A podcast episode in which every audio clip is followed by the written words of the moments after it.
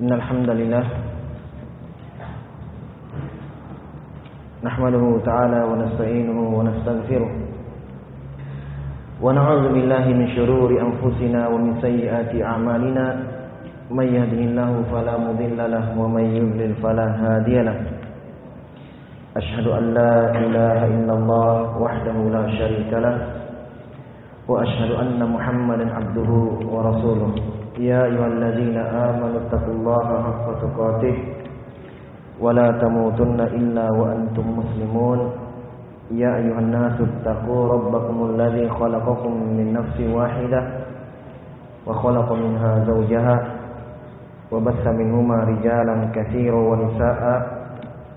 واتقوا الله الذي تساءلون به والأرحام. إن الله كان عليكم رقيبا. يا أيها الذين آمنوا اتقوا الله وقولوا قولا سديدا.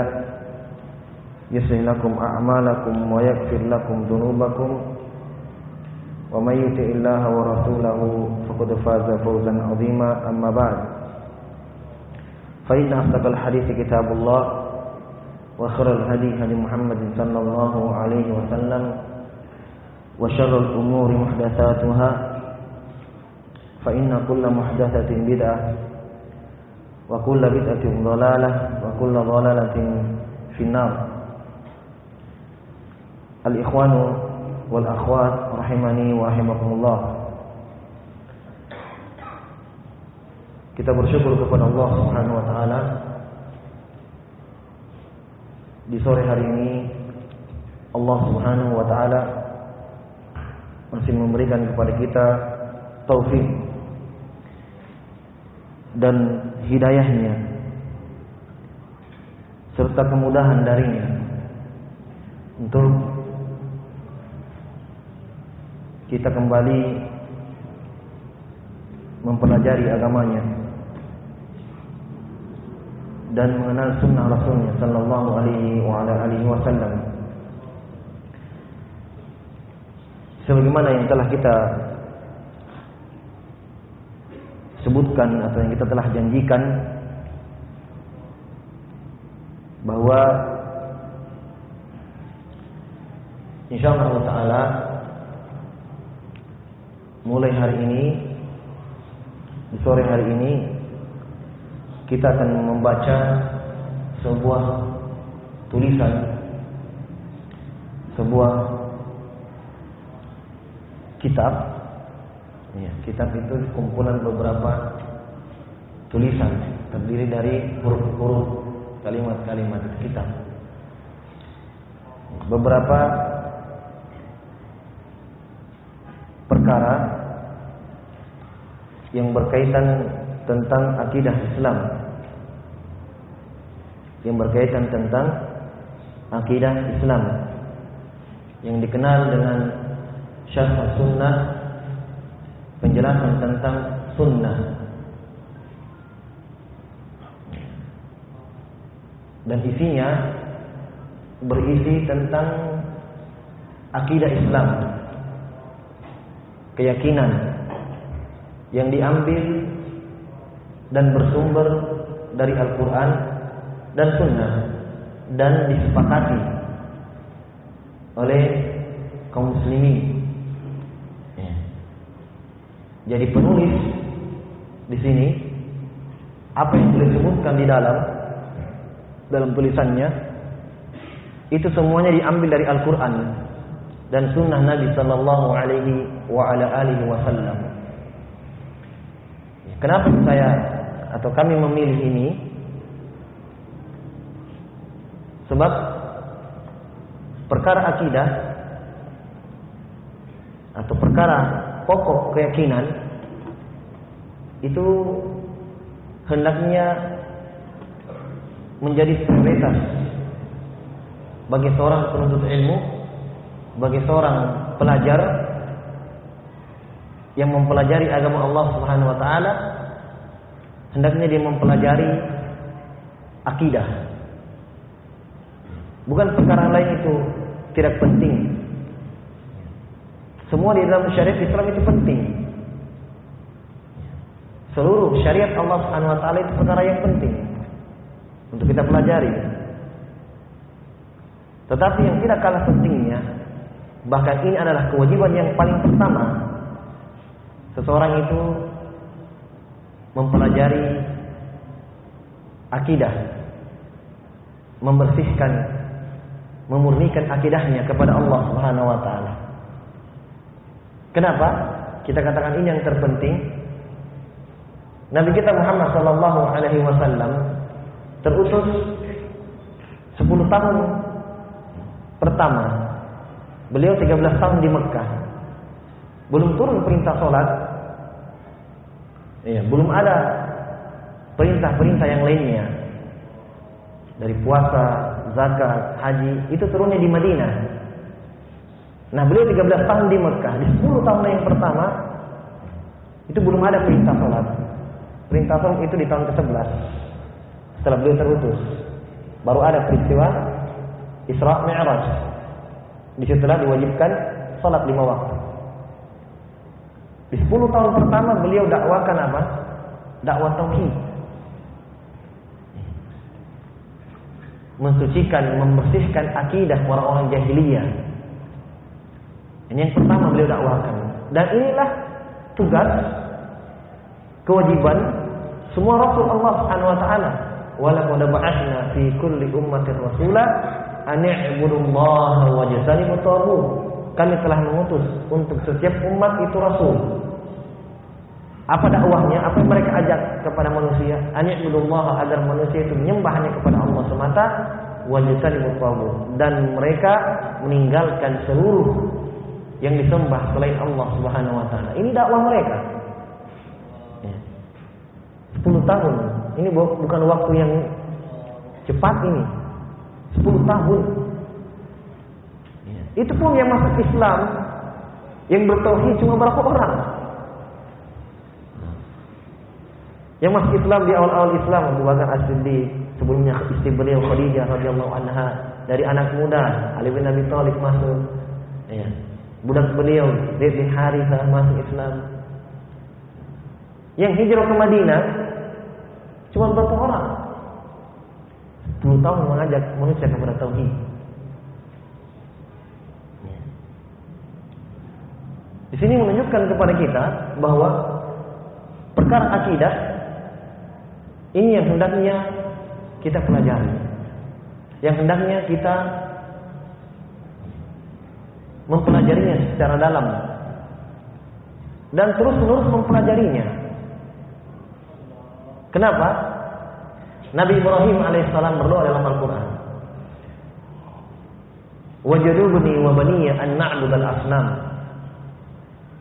Ya Allah, jauhkanlah saya dan keturunan saya dari menyembah kepada patung berhala. Nabi Shallallahu Alaihi Wasallam juga mengkhawatirkan untuk umatnya ini kesyirikan. Akhwafu ma alaikum syirkul asgor. Yang paling saya takutkan kepada kalian adalah syirik kecil. Sahabat bertanya, apa itu syirik kecil ya Rasulullah? Ar-riya. Riya. Beribadah untuk dilihat, dipuji orang, ini Nabi dan Rasul Allah Subhanahu wa taala yang mendakwakan tauhid. Tapi mereka bersama dengan itu khawatir dari kesyirikan. Khawatir dari kesyirikan. Surah yang paling pertama, surah yang turun, yang taat dan dengan surah ini beliau menjadi rasul. Ya ayyuhal muddatsir, kum fa'andir, wa rabbaka fakabbir, wa thiyabaka fatahhir. Tujuh ayat pertama. Ini surah ini turun, beliau terangkat menjadi rasul. Setelah beliau pulang ke rumahnya, ya, memerintahkan Khadijah radhiyallahu anha untuk memberikan beliau selimut. Ya, kemudian beliau berselimut. Nah, turunlah surah ini. Ya ayyuhal muddatsir, wahai engkau yang berselimut. Kum fa'andir, bangkitlah, fa'andir, berilah peringatan kepada manusia. Ini perintah untuk menyampaikan menjadi rasul. Wa rabbaka fakabbir. Rabbmu agungkanlah itu agungkan dengan tauhid. Wa thiyabaka fatahhir. Bajumu, pakaianmu bersihkan. Apa maksudnya? Yaitu bertahhir a'malaka anisyirk. Bersihkan amalanmu, sucikan amalanmu ya, dari noda-noda kesyirikan. Subhanallah. Sebelum beliau disuruh berdakwah diperintahkan untuk apa? Membersihkan dulu keyakinan dari kesyirikan. Padahal Nabi SAW tidak pernah berbuat kesyirikan. Tidak pernah. Menunjukkan kepada kita, iya, ini yang terpenting. Mempelajari akidah. Apalagi kita berada di zaman yang penuh dengan fitnah. Iya. Kebanyakan orang atau sebagian orang tidak mengenal agamanya sendiri. Jauh dari akidah yang benar. Jauh dari akidah yang benar. Demikian pula yang menunjukkan kepada kita bahwa perkara ini sangatlah penting. Kalau kita mundur ke belakang, jauh dari zaman kita, pendahulu-pendahulu kita yang saleh, itu kalau menulis buku, Iya, itu perkara akidah ditulis. Mereka perhatian sekali dengan perkara ini. Kenapa? Mereka melihat manusia di zaman mereka jauh dari sunnah Rasul Sallallahu Alaihi Wasallam. Berbeda dengan zaman sahabat. Iya.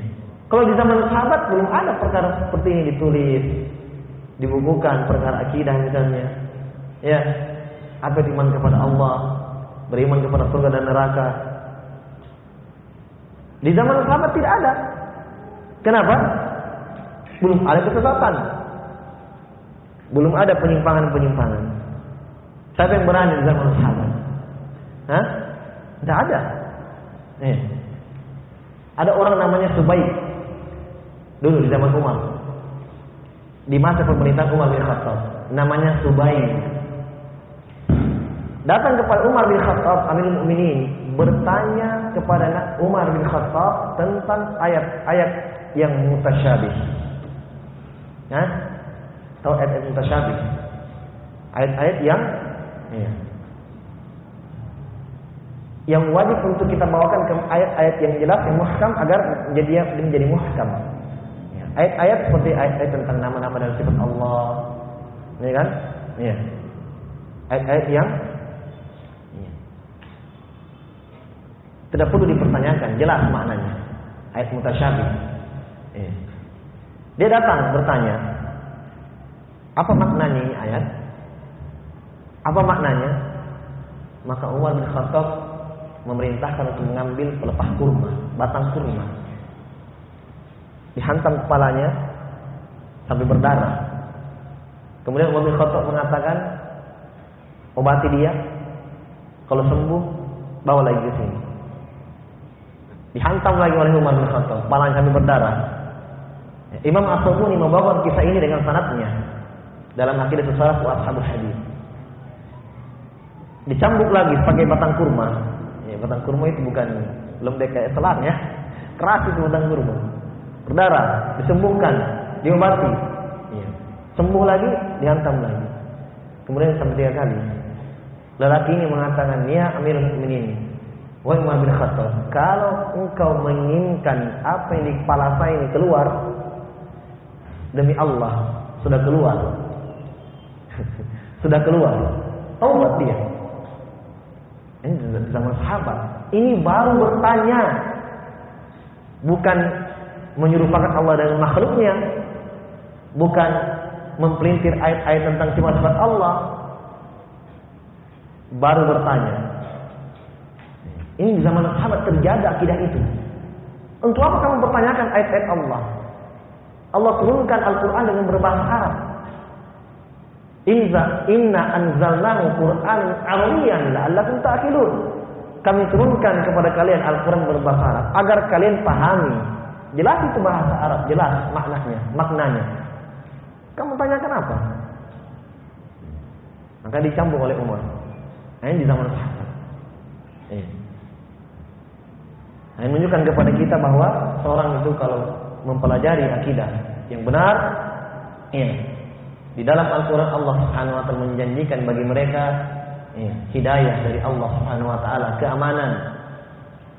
Allah berfirman dalam Al-Quran, "Walladzina amanu wa lam yalbisu imanahum bidzulmin ulaika lahumul amnu wa hum muhtadun. Dan orang-orang yang beriman dan tidak mencampur adukan ya, keimanannya dengan kezaliman. Kata Allah, ulaika lahumul amnu wa hum muhtadun. Mereka lah yang mendapatkan keamanan. Keamanan di sini kata ulama ahli tafsir, keamanan mutlak. Keamanan di dunia, keamanan di alam barzakh, terlebih lagi keamanan di akhirat. Di akhirat la khaufun alaihim wa lahum yahzanun. Tidak ada kesedihan untuk mereka dan tidak ada kesedihan. Ya, tidak ada rasa takut untuk mereka. Di dunia Allah jaga mereka dari mara bahaya, bencana. Ini kalau akidahnya benar. Di alam barzakh dijaga. Ingat hadisnya mungkin kita pernah baca, hadis Bara bin Azib tentang keadaan, keadaan alam barzakh. Hah? Ketika seorang mayit itu diletakkan di yang lahat, keluarganya pulang. Maka Nabi SAW mengatakan datang kepadanya dua malaikat. Fa'atahu malakani fayufidanihi. Dia didudukkan, ditanya man rabbuk, man nabiyuk, Tiga pertanyaan. Iya. Kalau orang-orang yang beriman bisa menjawab pertanyaannya. Makanya dalam Al-Quran dikatakan yusabbitullahu alladhina amanu bil qawli sabit fil hayati dunya fil akhirah. Ya. Kata Allah, Allah kuatkan siapa? Orang-orang yang beriman. Dengan apa? Bil qawli sabit, dengan ucapan yang kuat. Datang penafsirannya dalam hadis, ucapan yang kuat adalah ucapan yang benar, jawaban yang benar di liang kubur. Dimudahkan jawabannya. Siapa mereka? Orang-orang yang beriman. Berarti aman di alam barzah. Hah? Di dalam surga. Orang-orang yang beriman ketika masuk dalam surga mereka mengatakan Alhamdulillahilladzi anhaba 'annal hazan. Segala puji bagi Allah yang telah menghilangkan dari kami al-hazan, kesedihan, gundah gulana. Tidak ada lagi aman mereka di dalam surga. Ini siapa? Orang-orang yang beriman. Siapa orang yang beriman ini? Hah? Yang akidahnya murni. Bersih akidahnya. Walam yalbisu imanahum bidzulmin, tidak mencampurkan keimanan mereka dengan kezaliman. Ulaika lahumul amnu wa muhtadun. Untuk mereka rasa aman dan mereka petunjuk dari Allah Subhanahu wa taala. Apa kezaliman ini? Maksudnya apa? Tidak pernah berbuat zalim, tidak pernah pukul orang. Bukan. Nabi ketika bacakan ayat ini di hadapan para sahabat, Abdullah bin Mas'ud mengatakan, "Ya Rasulullah, kalau begitu tidak ada yang masuk dalam ayat ini dari kita. Tidak ada. Semua berbuat zalim pernah." Ya kan? Kata Allah yang dijanjikan dalam ayat ini, keamanan dan hidayah adalah mereka yang beriman dan tidak pernah mencampurkan keimanannya dengan kezaliman. Zalim kan umum zalim itu ya kan? Pukul orang zalim, tipu orang zalim.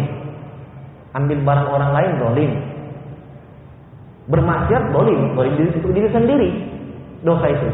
Nah makanya Mas'ud mengatakan radhiyallahu anhu berarti di antara kita semua nggak ada yang masuk dalam ayat ini ya Rasulullah. Semua kita berbuat zalim. Mendolim diri sendiri, semua, semua kita berdosa. Kata Nabi SAW, bukan itu aja maksud. Alam tasma' qawla Luqman. Tidak, tidakkah kamu mendengar ucapannya Luqman Al-Hakim di dalam Al-Quran kepada anaknya, Ya bunayya, la tusyrik billah, Inna syirka la zulmun azim. Wahai anakku, janganlah engkau berbuat kesyirikan. Sungguh kesyirikan itu adalah kezaliman yang paling besar. Berarti kezaliman ini Nabi tafsirkan ayat ini dengan ayat sebelumnya. Surah Al-An'am tadi yang kita baca. Berarti orang-orang yang beriman, yang bertauhid dan tidak mencampur, ya, adukan keimanannya, tauhidnya dengan kesyirikan. Akidahnya Ini yang benar. Jadi Ibnu Mas'ud radhiyallahu memahami kezaliman umum. Maka ini semua menunjukkan kepada kita bahwa ini perkara yang sangat penting. Kita pelajari.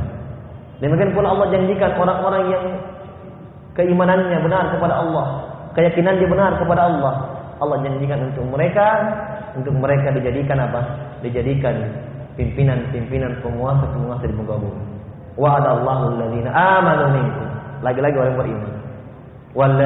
Wa'adallahu alladziina aamanu minkum wa 'amilus shalihat. Allah menjanjikan untuk mereka orang-orang yang beriman dan beramal soleh. Apa janjinya Allah? La yastakhlifannahum fil ard.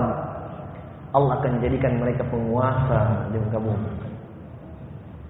Wala yumakkinanna lahum dinahum alladzi. Dan Allah akan kuatkan mereka, kokohkan mereka di atas agamanya. Maksudnya Allah buat mereka istiqomah wala yubaddilannahum min ba'di khaufihim amna. Yang ketiga, Allah hilangkan rasa takut mereka dengan keamanan. Sebetulnya Allah jaga mereka ini. Kapan? Ya budunani la yusyrikuna bi Kalau mereka menyembah kepada aku kata Allah dan mereka tidak pernah berbuat kesyirikan. Aman Allah jamin. Ini semua menunjukkan apa? keutamaan-keutamaan bagi mereka betul-betul yang terus-menerus ya, mempelajari tentang akidah. Ini perkara penting. Ya. Kesyirikan saja itu kadang kita bergampangan. Ah sudah tahu kesyirikan. Syirik itu ya, ke kuburan, minta. Ya, ya kan? Ya. Padahal pernahkah kita dengarkan hadis Nabi SAW mengatakan kesyirikan itu lebih samar daripada langkah semut hitam di atas batu hitam. Ya. Inna syirik akhafu min dabibin naml fi dzulmatil lail. Kata Nabi SAW yang disebutkan oleh sebagian ulama hadisnya, kesyirikan itu lebih samar daripada langkah semut hitam di dalam kegelapan malam. Kita merasa aman? Hah? Sahabat saja terjatuh dalam ucapan-ucapan yang kadang bermakna kesyirikan. Mereka tidak tahu. Mereka pernah mengatakan di hadapan Nabi SAW, Masya Allah wa Ya. Ketika mereka diselamatkan, diberikan nikmat banyak. Ya. Mereka mengatakan, Masya Allah wa Ya Rasulullah, ini kehendak Allah dan kehendakmu. Maksudnya ini karena Allah dan karenamu. Nabi mengatakan jangan mengucapkan seperti itu. Ini kalimat mengandung kesyirikan. Kenapa? Menyamakan mensederajatkan Allah dengan Nabi. Masya Allah wa syi'ta. Ini karena Allah dan kamu. Nabi mengganti kalimat mengganti. Tapi Nabi tidak mengkafirkan sahabat karena tidak tahu. Kata Nabi SAW, Masya Allah wahdahu. Ucapkanlah, Masya Allah semata. Ini karena Allah semata. Atau kalau kamu gandengkan nama Nabi SAW, Nabi mengatakan, Masya Allah, summa syi'ta. Ini karena Allah, kemudian baru karena kamu ya Rasulullah. Nah ini baru dibawa. Pakai summa, kemudian. Tapi kalau wow dan masya Allah wasita sama. Ini sahabat. Makanya wajar Nabi Sallam terus menerus mengajarkan sahabat tentang perkara ini. Tentang perkara ini. Ini semua yang mendorong kita untuk terus mempelajari ya, buku-buku dari ulama ya, yang berisi tentang akidah ya. dan kita ajarkan kepada masyarakat, keluarga. Ya. Dan inilah yang apa yang mewujudkan persatuan umat. Ketika mereka berada pada akidah yang benar, berada pada akidah yang benar. Baik, dan yang kita pilih ini tulisan ulama yang terdahulu. Ya, ulama yang terdahulu. Ya. Beliau meninggal di tahun 300-an Hijriah. Tahun 300-an Hijriah. Kalau Masehinya 900. Ya, 900-an berarti beberapa abad yang lalu hidup. Beliau ini ya, namanya Imam Al-Barbahari. Sini ada beberapa pembahasan yang pertama kita bahas dulu pengarangnya. Pengarangnya ini namanya Al Hasan ibn Ali bin Khalaf. Ya, Hasan ibn Ali bin Khalaf. Ya. Nama itu nama aslinya Hasan ibnu Ali bapaknya bin Khalaf Al Barbahari. Barbahari ini nisbah. Iya. Antum kalau namanya misalnya Ahmad orang Makassar Al Makassari Ah, kalau orang buton, al-butoni. nisbah. Sebab ulama itu kadang bernisbah dengan, kampungnya, kadang bernisbah dengan kabilahnya, itu kadang bernisbah dengan pekerjaannya. Kalau beliau ini nisbah ini berbahari bukan kampung. Berbahari itu pekerjaannya. Ya, subhanallah. Al-barbahari itu nama obat. Rempah-rempah obat herbal, ya, yang didatangkan dari India. Nah, beliau jual itu dulu. Nah, dia terkenal Hasan. Siapa Hasan yang mana? Al-Barbahari yang jual barbahar. Sudah terkenal dengan nisbahnya. Disandarkanlah kepada itu. Terkenallah dengan itu. Imam Al-Barbahari. Imam Al-Barbahari. Tapi kalau nama aslinya Hasan bin Ali bin Khalaf Al-Barbahari. Beliau hidup di Irak. Beliau hidup di Irak. Ya. Tinggalnya di Irak, meninggal di sana. Ya. Nah, ini menunjukkan bahwa para ulama juga ya, ketika mereka mengambil ilmu, mengajarkan manusia, ya, mereka juga kadang ada yang bekerja. Ya. Kadang ada yang bekerja. Kalau kita buka Sahih Muslim, dua tingkatan Imam Muslim ke atas itu ada namanya Husain Al-Hulwani. Husain Al-Hulwani. Hulwani itu nisbah kepada manisan, halawah. Halwani. Maksudnya dia penjual penjual wanita. Ya. Kalau ini penjual obat. Ini Albar Bahari. Tapi ini beliau berguru dengan sebahagian murid-murid Imam Ahmad bin Hanbal. Seperti Imam Al-Marwadi. Imam Al-Marwadi. Ini beliau muridnya. Dan Imam Al-Marwazi ya, murid Imam Ahmad. Ya kan? Imam Ahmad muridnya Imam Syafi'i. Ya. Imam Syafi'i muridnya Imam Malik. Imam Malik muridnya Nafi. Nafi muridnya Ibnu Umar. Ibnu Umar muridnya Nabi sallallahu alaihi Eh, sambung. Terus sampai hari ini, sampai pada hari kiamat ada terus. Nah ini makanya kita mengambil tulisan-tulisan orang-orang yang terdahulu itu lebih enak, lebih dekat jaraknya bersama Nabi SAW. Ya, jadi bersambung, beliau ambil dari guru-gurunya, terus ke atas sampai kepada Ibnu Umar. Ibnu Umar dari Nabi SAW.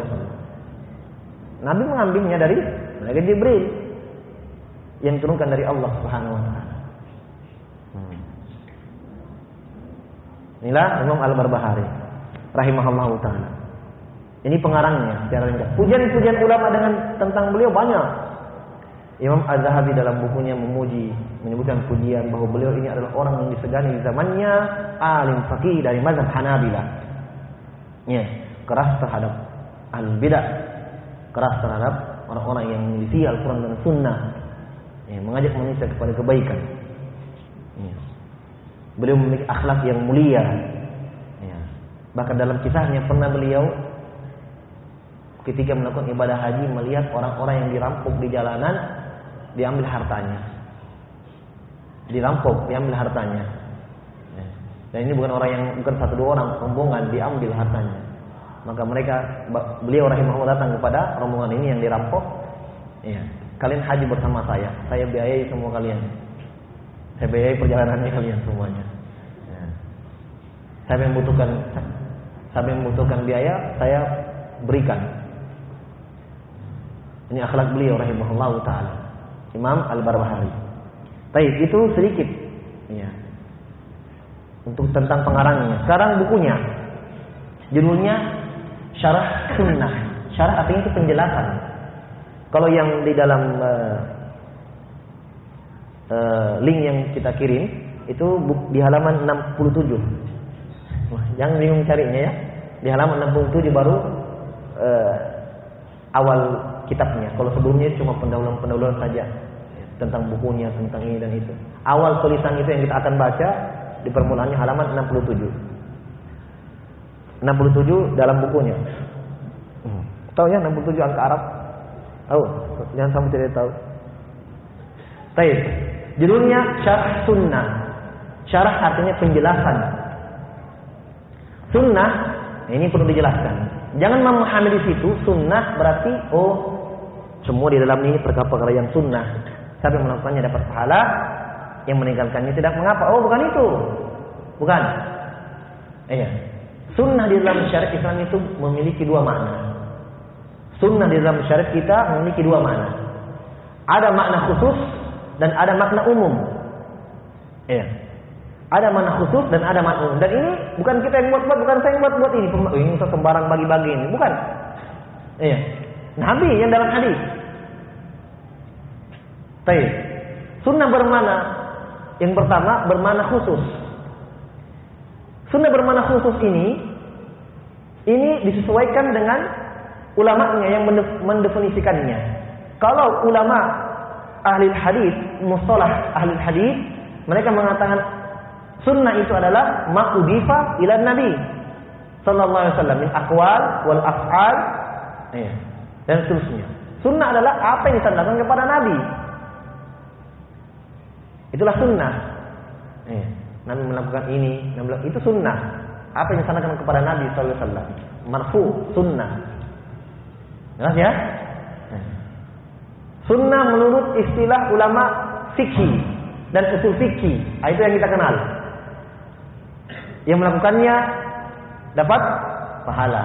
Yang meninggalkannya tidak berdosa. Itu sunnah di sisi siapa? Ulama usul fikih dan ulama fikih.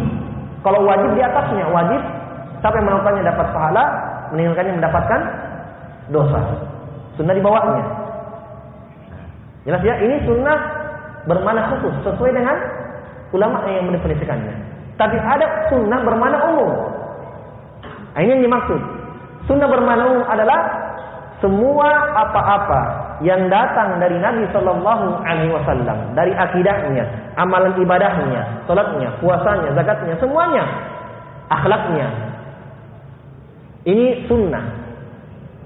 Semuanya. Jelas ya? Nah, inilah yang dimaksud oleh Nabi dalam hadis ketika beliau mewasiatkan kepada sahabat hadis Ibad bin Sariyah. Ibad bin Sariyah mengatakan pernah kami sholat bersama Nabi Shallallahu Alaihi Wasallam. Ketika beliau selesai salam, beliau menghadap kepada kami, yaitu makmumnya. Kemudian kata Ibad bin Sariyah mengatakan, beliau mengatakan kepada kami, menasihatkan kepada kami dengan nasihat yang sangat indah. Wajilat minhal qulub, wa darafat minhal uyun, yang menggetarkan hati kami dan mengeluarkan air mata kami. Kemudian Ibad bin Sariyah memahami bahwa nasihat Nabi ini adalah nasihat perpisahan. Maka Ibad bin Sariyah mengatakan, Fa'ausina ya Rasulullah. Berikanlah wasiat kepada kami. Ya, karena nasihat ini sekarang kan kamu ingin pergi dan tidak kembali lagi. Kalau begitu wasiatlah kepada kami, berwasiatlah. Apa wasiatnya? Ya.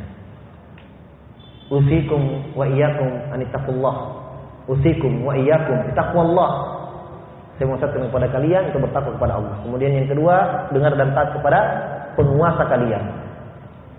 Dengar dan taat kepada penguasa kalian. Kemudian Nabi mengatakan siapa yang hidup setelahku akan mendapatkan perselisihan yang banyak. Apa jalan keluarnya? Fa'alaikum bisunnati. Tuh.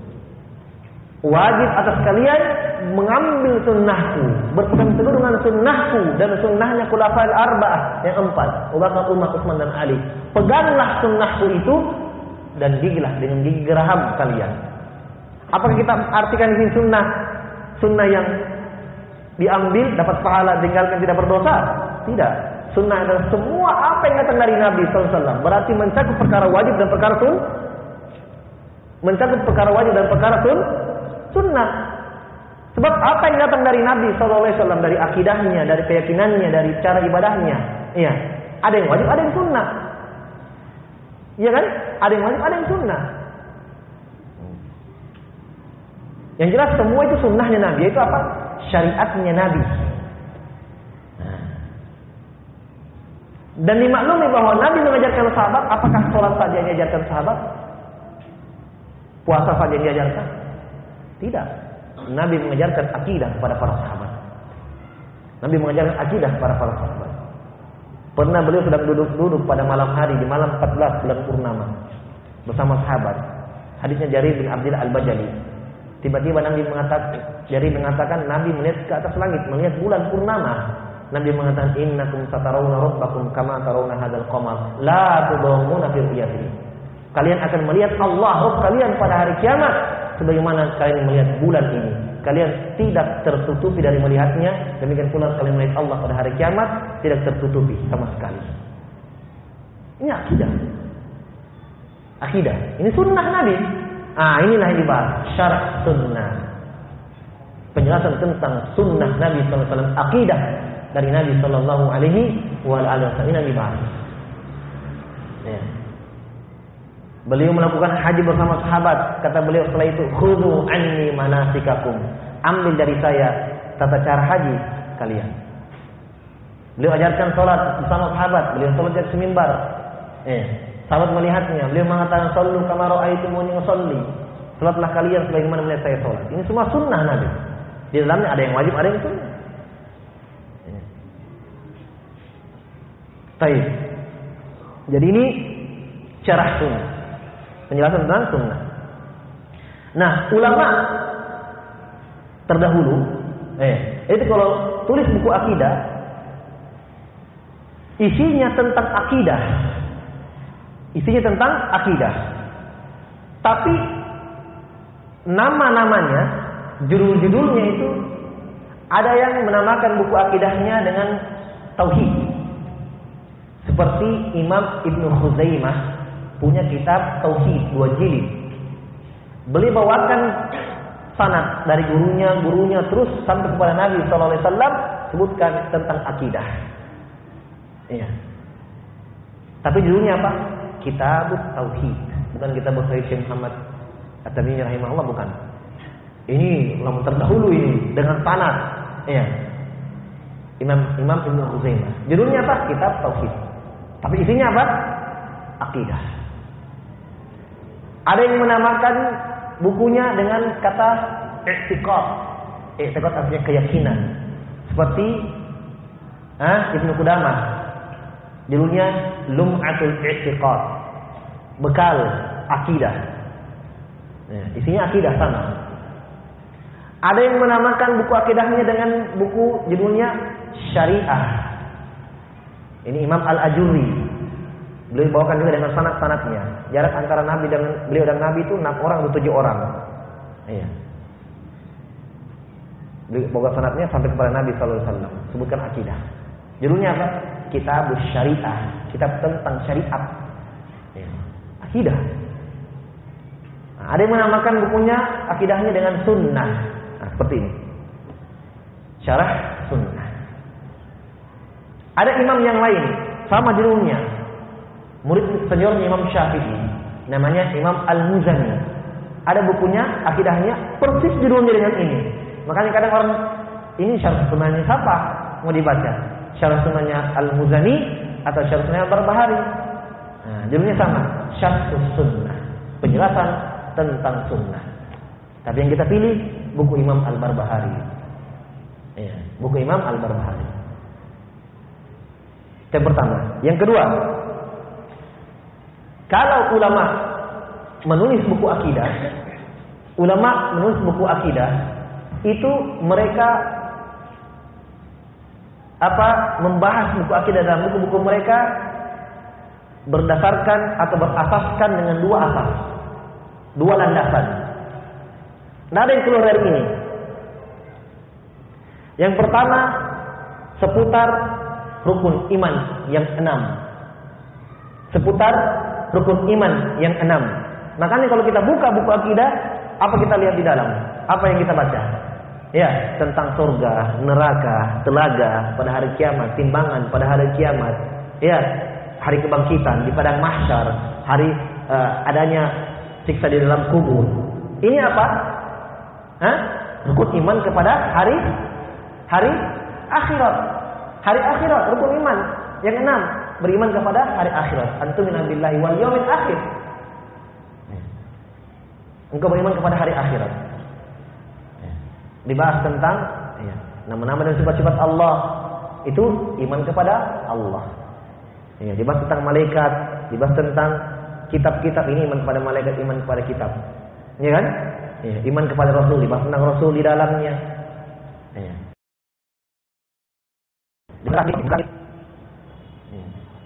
Dan ini sama Coba antum buka, antum buka yang terdahulu atau yang sekarang, buka saja, sama isinya. Seputar pada ini saja, rukun iman yang enam. Yang kedua, ada pembahasan kadang dalam buku akidah mereka di luar dari rukun iman yang enam, di luar. Tetapi asas kedua tadi, itu apa? Karena dia adalah ciri khas ahlu sunnah yang membedakan mereka dengan alul batil. Saya contohkan. Disebutkan dalam buku-buku akidah dan ini disepakati semuanya. Disebutkan perkara tentang keimanan kepada para sahabat.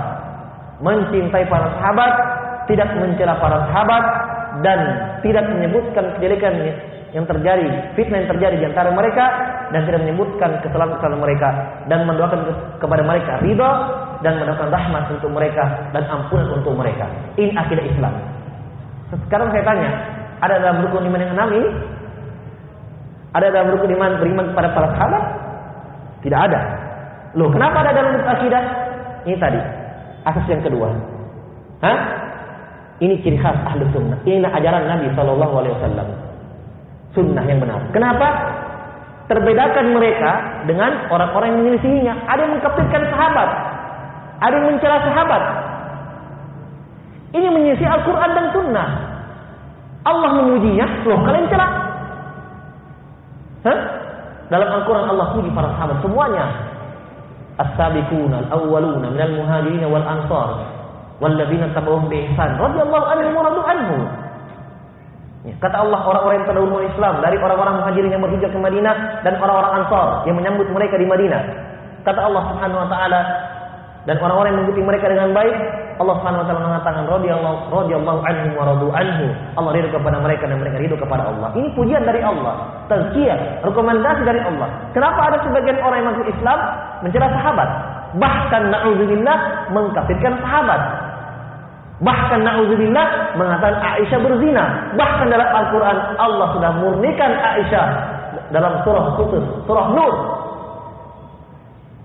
Kenapa ada yang mengatakan seperti itu? Menyisi Al-Qur'an.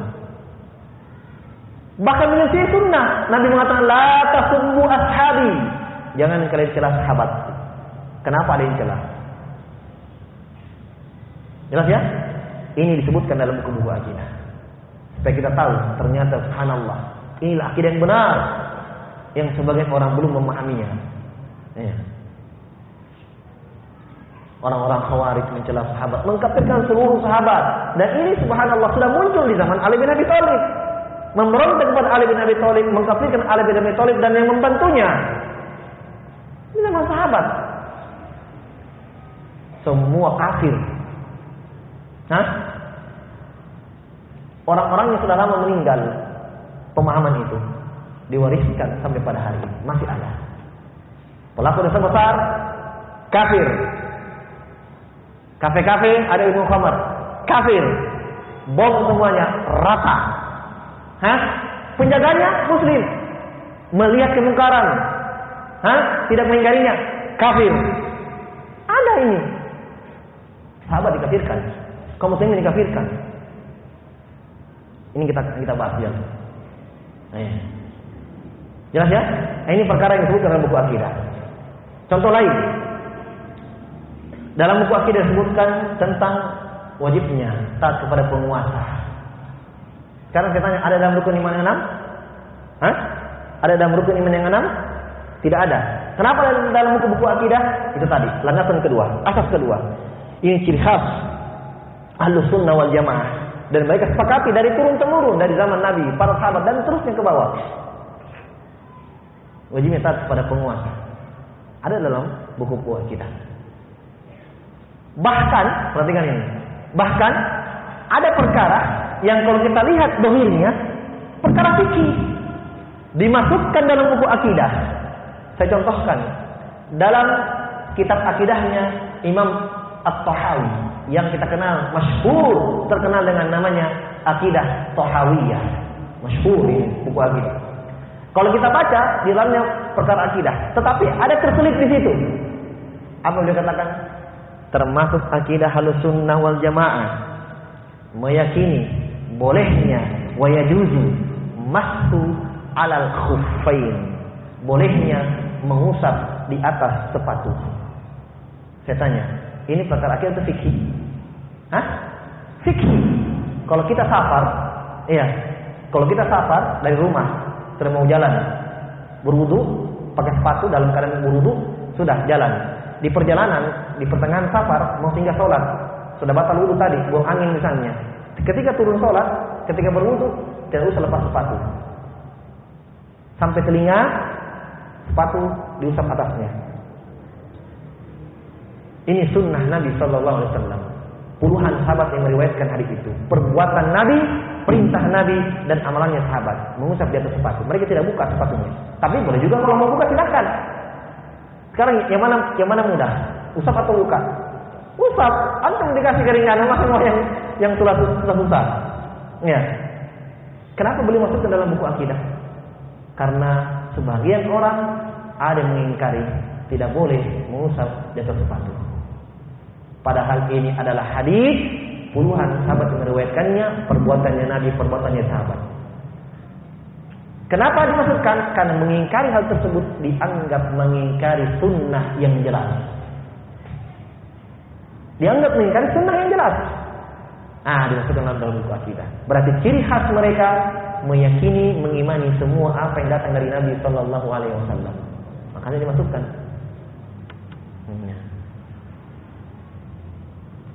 Jelas ya?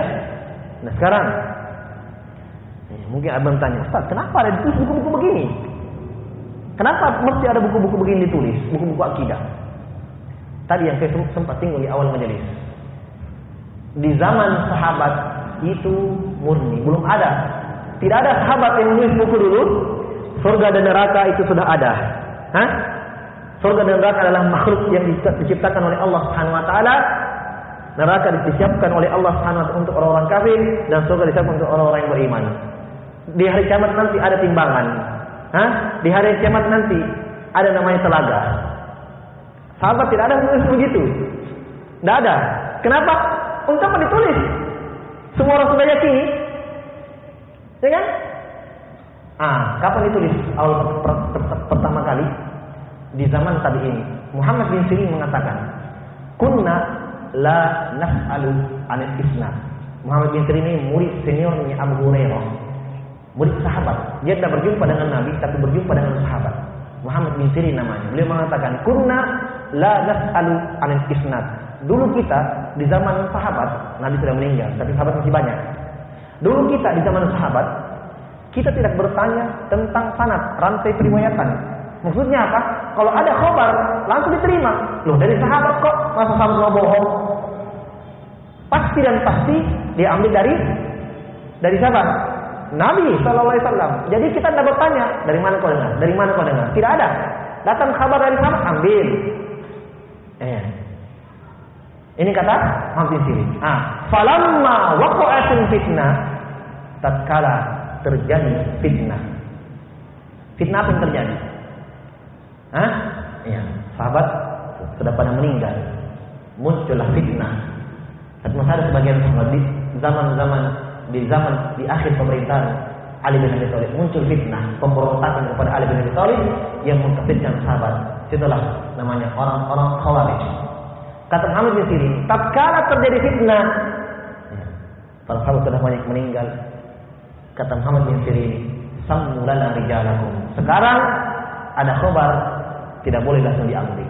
Sebutkan dari mana kamu ambil. Ingka nami ahli sunnah. Kalau khabar itu dari ahli sunnah, ah, muncul istilah ahli sunnah. Kenapa? Maksudnya kalau kamu ambil dari sahabat yang mengikuti sunnahnya Nabi, kami ambil.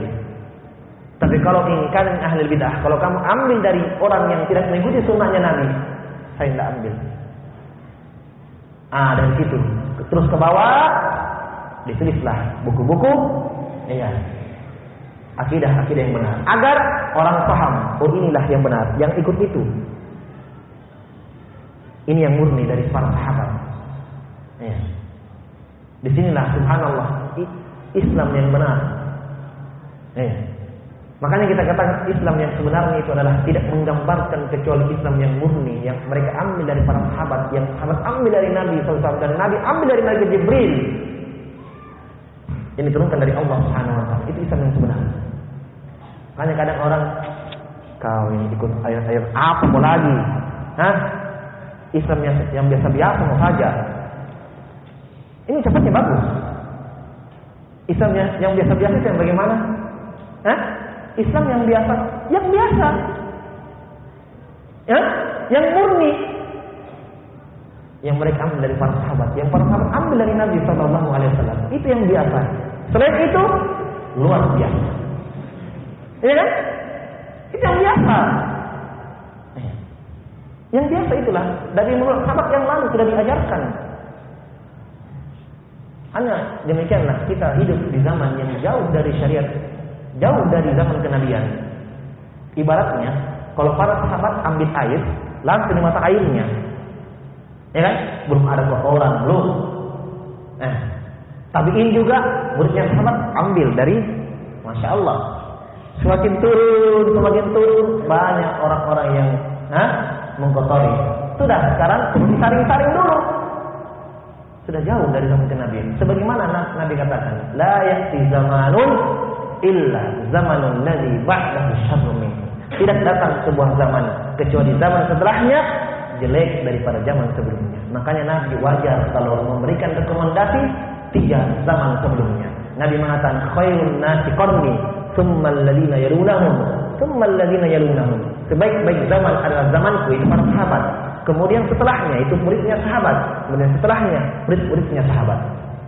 Eh, ini tiga kurun, tiga zaman yang direkomendasi oleh Nabi Shallallahu Alaihi Wasallam. Ya. Kita sudah jauh. Tapi syariat Allah masih terjaga. Ah, inilah yang kita pelajari. Ini yang kita pelajari. Dan ini bentuk penjagaan Allah Subhanahu wa taala terhadap syariatnya. Inna nahnu nazzalna dzikra wa inna lahu lahafizun. Sungguh kamilah yang menjaga, yang menurunkan Al-Qur'an dan sunnah itu, kamilah yang menjaganya. Sebagaimana sabda Nabi sallallahu alaihi wasallam hadis, la tazalu ta'ifatun min ummati 'alal haqqi zahirin mansuhin la yadhurruhum man khadalahum wa la man khalafahum hatta ya'ti amrullah wa hum 'ala dzalik. Nabi sudah merekomendasikan mereka. Nabi sudah ingatkan bahwa terus-menerus akan ada segolongan dari umatku terus-menerus sampai pada hari kiamat. Bagaimana keadaan mereka? Al haqqi zahirin. Mereka terus-menerus di atas al-haq, di atas kebenaran. Tidak membahayakan mereka orang-orang yang menyelisih mereka. Menunjukkan bahwa ada orang yang menyelisih kebenaran, ya kan? Nabi mengatakan tidak membahayakan mereka orang-orang yang menyelisih mereka dan tidak membahayakan mereka orang-orang yang menghinakan mereka. Mereka tetap di atas itu. Ya. Tidak pernah Allah Subhanahu wa taala ya, semua manusia di atas kebatilan. Tidak ada itu. Tetap di atas kebenaran itu ada. Ya. Dan ini kita bukan oh kita yang benar, kita yang benar tidak. Nah, ini kadang dituduhkan, eh mereka itu mereka saya mau. Hah? Semua orang salah. Oh tidak. Tidak. Tidak begitu. Ahlus sunnah wal jamaah itu bukan golongan, bukan apa, sifat. Siapa yang bersifat dengan sifat itu, dia ahlus sunnah. Dialah pengikut sunnah. Ya. Sunnah kita sudah jelaskan tadi ya, artinya. Iya. Ahli itu pengikut. Pengikut sunnah. Sunnahnya, sunnahnya Rasul Sallallahu Alaihi Wasallam. Wal jamaah, ya apa itu jamaah? Jamaah itu taklifun mutafarrik. Jamaah itu mengumpulkan sesuatu yang terpisah, itu jamaah. Dan jamaah di, di, di, digunakan dalam syariat Islam, jamaah itu dua penggunaannya. Jamaah yang pertama, jamaah adalah sekelompok segolongan manusia yang satu di bawah penguasa yang resmi. Jadi mereka ini di, dikatakan jamaah yang bersatu di bawah pimpinan penguasa yang resmi. Ini jamaah namanya. Kita ini jamaah semua. Rakyat Indonesia jamaah. Ya, jamaah kita. Yang berada di bawah penguasa.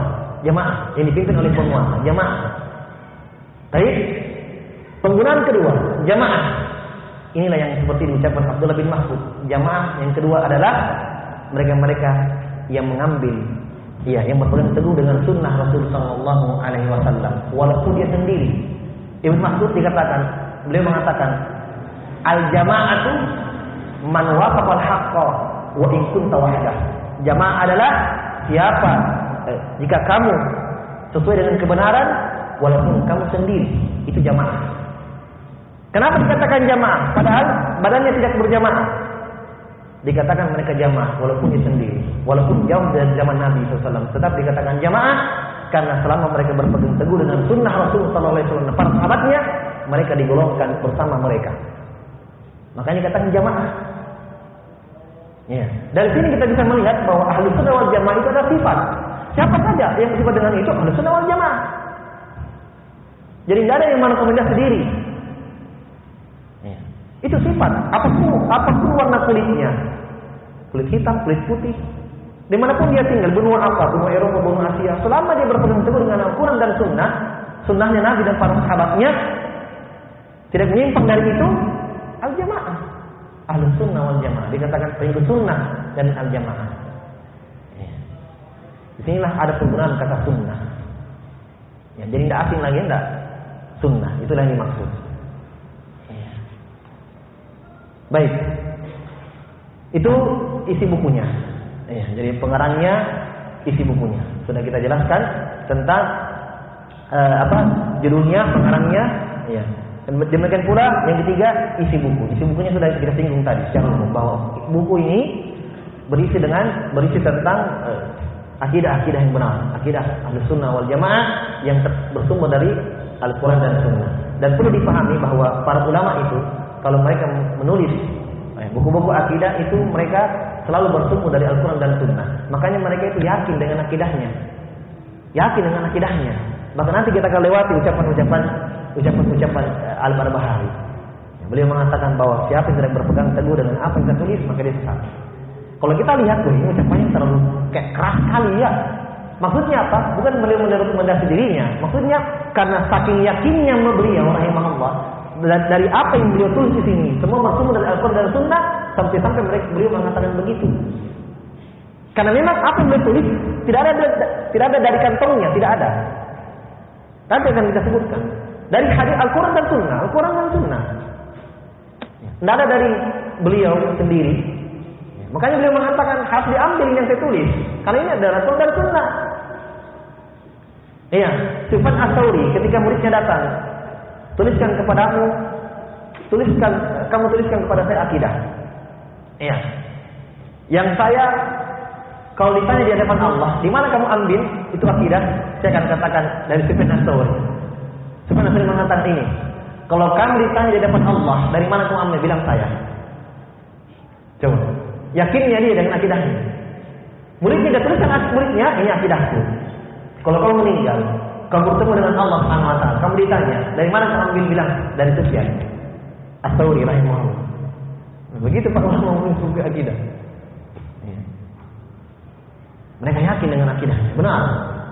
Dari Al-Quran dan Sunnah Nabi Sallallahu Alaihi wa ala alihi Wasallam. Baik. Sudah jam 5. Tunggu dulu ya. Nanti kita lanjut lagi pertemuan selanjutnya. Allahu a'lam Ada di dalam link itu kan? Ada. Ada. Halaman 67 dapat ya? Di situ ya.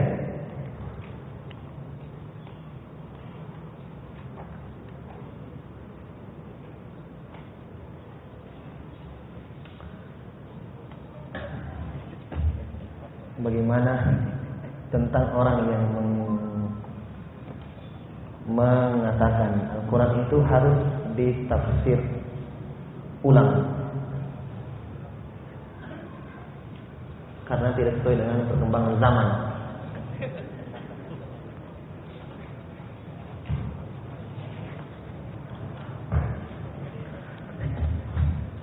Sekarang saya, saya tanya,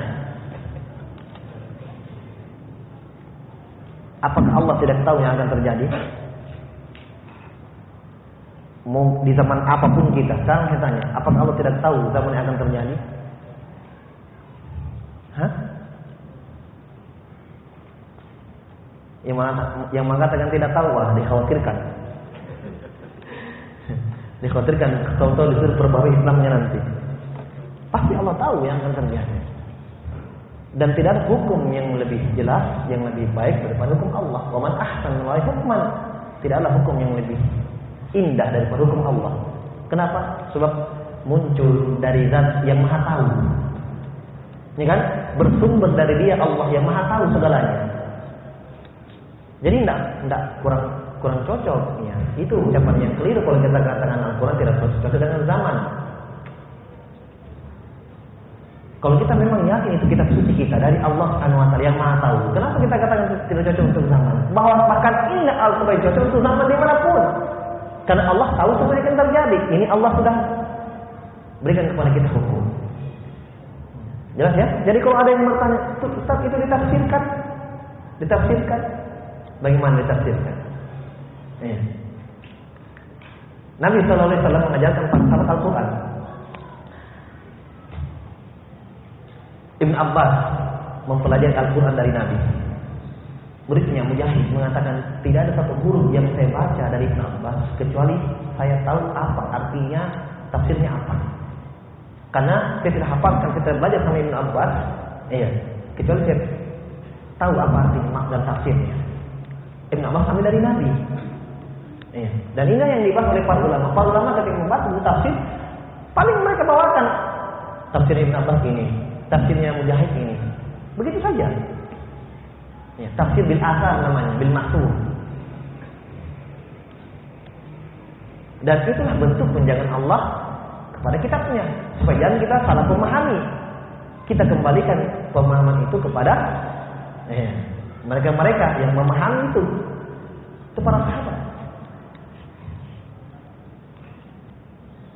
Makanya Nabi mengatakan kepada Ibn Abbas berdoa, Allahumma fakih fiddin wa alimmu ta'wil. Ya Allah, fakihkanlah dia dalam agama dan ajarkanlah dia ilmu tentang makna Al-Quran tafsir.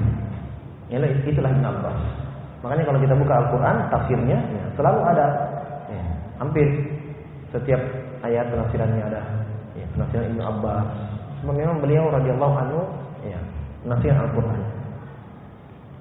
Baik, cukup dulu ya. Subhanakallah wa bihamdik asyhadu an la ilaha illa anta astaghfiruka wa atubu ilaik wa akhir da'wana alhamdulillahi rabbil alamin.